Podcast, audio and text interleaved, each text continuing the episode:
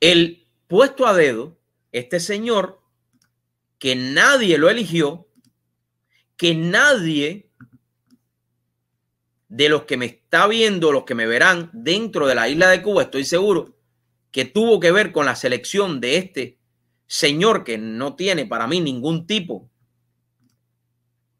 de, vaya, ningún tipo de, de, nada. Ese hombre para mí no es nadie. Y estoy seguro para muchos cubanos tampoco, porque tú no lo elegiste. Vaya, si hay un cubano en Cuba, que la redundancia, que me diga a mí que eligió a Díaz Canel, yo me callo. Miren esto. Miren esta noticia ahora. No, esa no. Póngame la otra noticia. Vamos a poner la noticia. Esta. Miren esto. Miren esto. Díaz Canel deja claro que con el régimen no hay posible diálogo. Claro que no. El único diálogo que quiere Díaz Canel o Canelito en este momento, como le dice este muchacho, el económico este, es que le manden dólares. Amigos míos, gracias por estar siempre ahí.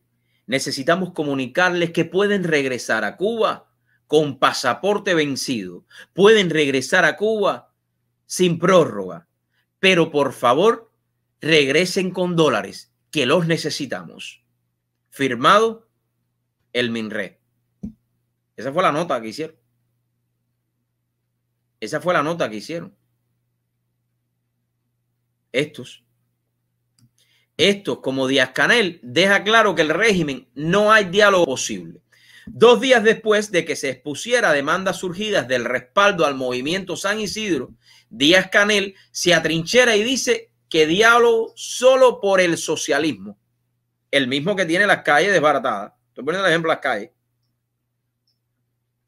Tras la presión de cientos de jóvenes, artistas e intelectuales que en respaldo al movimiento de San Isidro se manifestaron el pasado viernes frente al Ministerio de Cultura, Mincul, en La Habana, representantes de esa entidad gubernamental se dispusieron supuestamente a escuchar ciertas denuncias sobre el hostigamiento contra el arte independiente en la isla.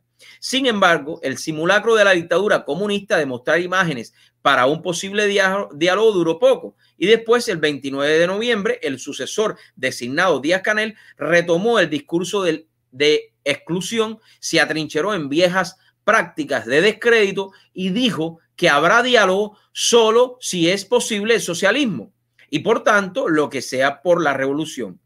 En una especie de, de parafraseo a la sentencia lapidaria del mayor terrorista en la historia de Cuba, Fidel Castro, cuando lanzó, y tengo que mencionar a Raúl Castro también, cuando lanzó la determinada determinación de su postura política dentro de la revolución, todo fuera de la revolución, dentro de la revolución, todo fuera de la revolución, nada.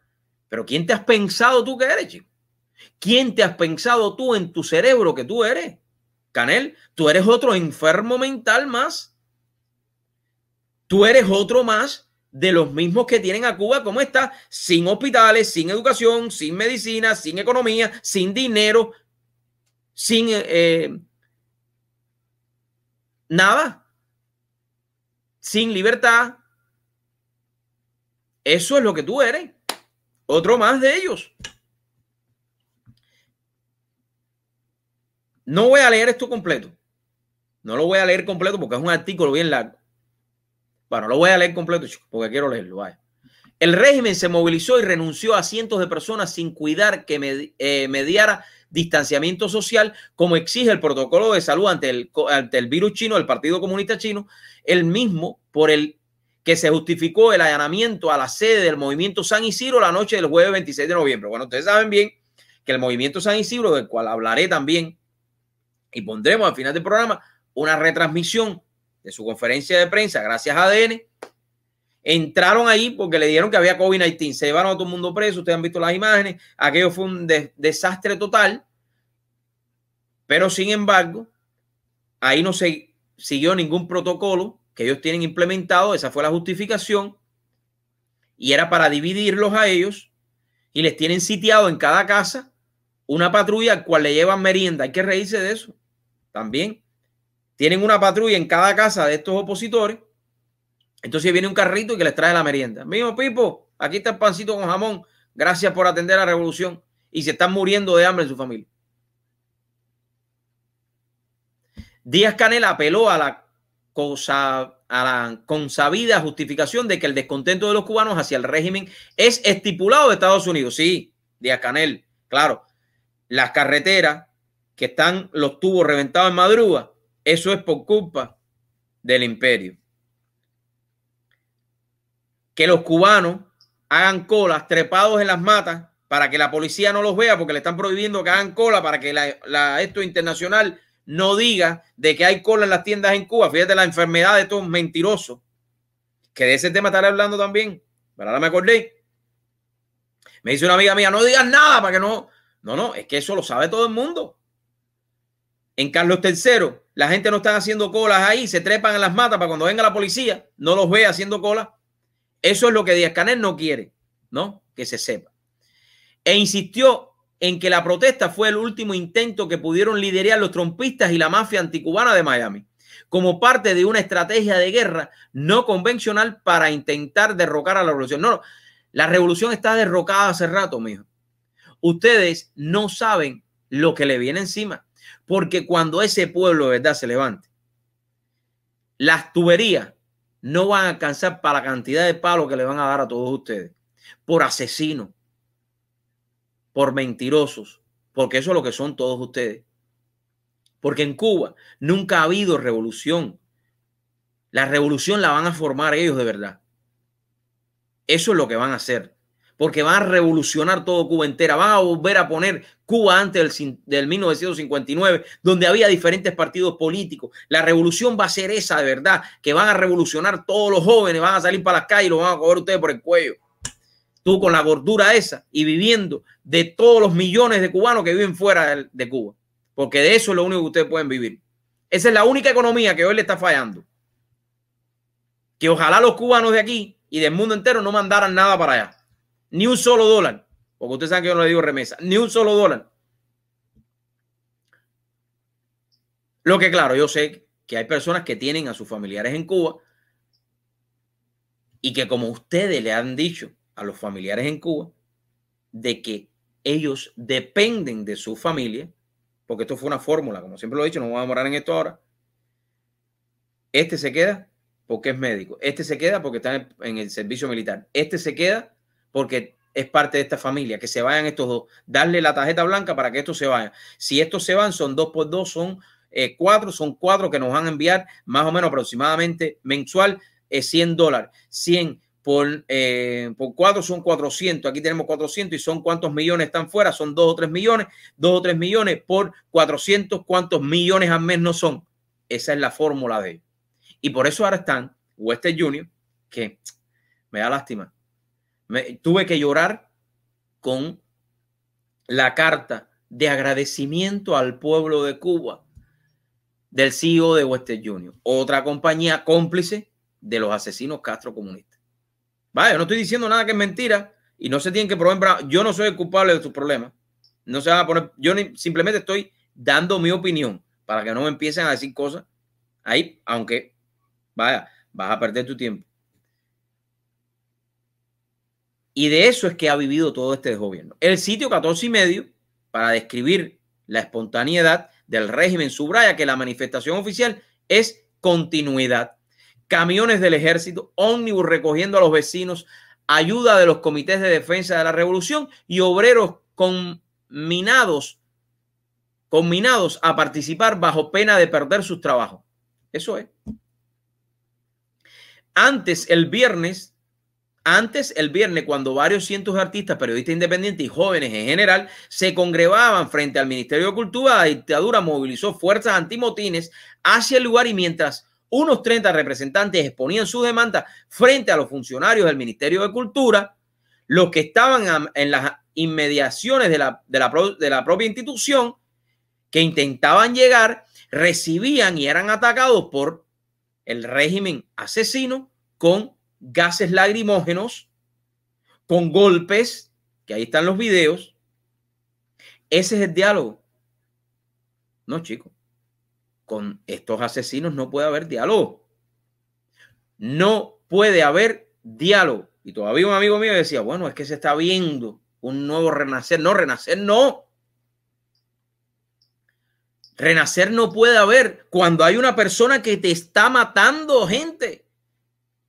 El diálogo es suéltame a todos los presos políticos. Vamos a ir a las mesas de negociación con los presos políticos, con los que pusieron los golpes, que le dieron golpe, y después vamos a ir a negociación. Vamos a hacer elecciones libres. Vamos a crear otro partido. Eso no lo van a hacer. A esa gente hay que sacarlo de ahí. Es muy difícil. La única manera que lo van a hacer, yo se lo voy a decir después. Es mi criterio.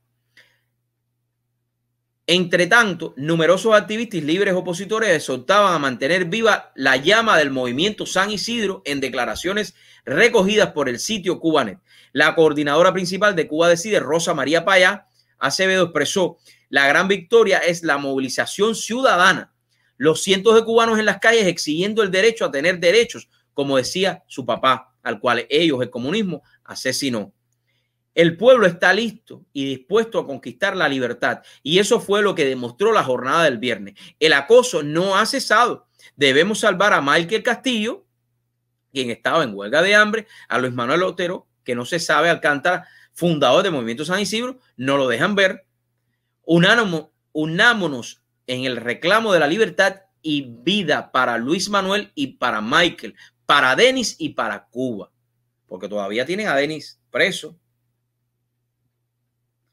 Boris González Arenas, periodista independiente y activista, consideró la jornada como una victoria. Imagínate tú.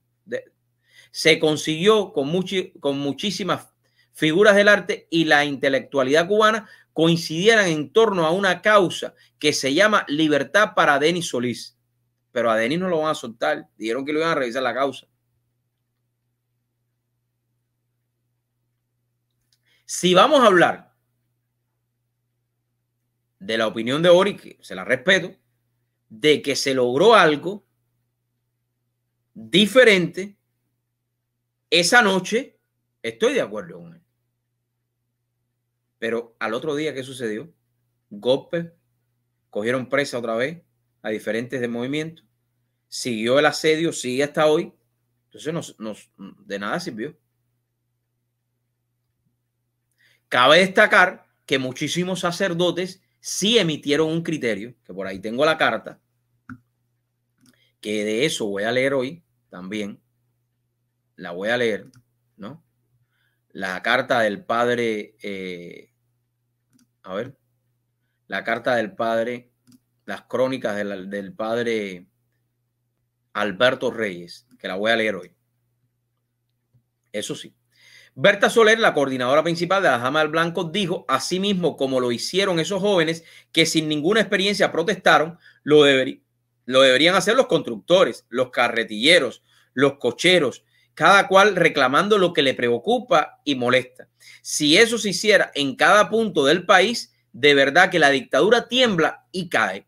Lo hicieron a su manera, mostraron mucha valentía y los aplaudo. Eso es lo que dice ella. Por su parte, José Daniel Ferrer, líder de la Unión Patriótica de Cuba, un Paco, apuntó, fue una respuesta valiente, patriótica y de artistas y otros ciudadanos ante los excesos contra el movimiento San Isidro. Es la hora de sumar voluntades y esfuerzos de los valientes que en la vanguardia arriesgan sus vidas en huelga de hambre y de los cubanos consistentes que asistieron a ese llamado. No podemos dejar morir la llama que se prendió con fuerza.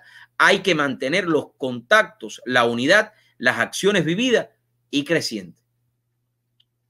Eso es lo que hay que hacer. Seguir manteniendo, seguir manteniendo esta llama del movimiento, eh, del movimiento San Isidro. Bueno, me voy a una pequeña pausa y regreso con otras noticias que son titulares y que quiero seguir compartiendo con ustedes. Tengo algo más que compartir de Cuba, pero no se me vaya, no se me vaya, que regreso con mucho más de True Show con Dariel Fernández. Escríbame, escríbame, escríbame, escríbame.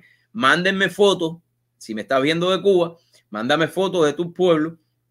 Si me estás viendo aquí, te interesa algún tema como el que vamos a tocar ahorita, que quieren poner un comisionado nuevo y que lo seleccione la comisión del condado Miami-Dade y que al parecer me han dicho, no estoy seguro, que es un comisionado o una comisionada que tiene eh, hasta cierto punto algunas afinidades que no son las que deben ser en nuestro eh, condado. Pero lo más importante es enfocarnos en que la elección de esa posición debe ir a una elección del pueblo, del condado Miami-Dade.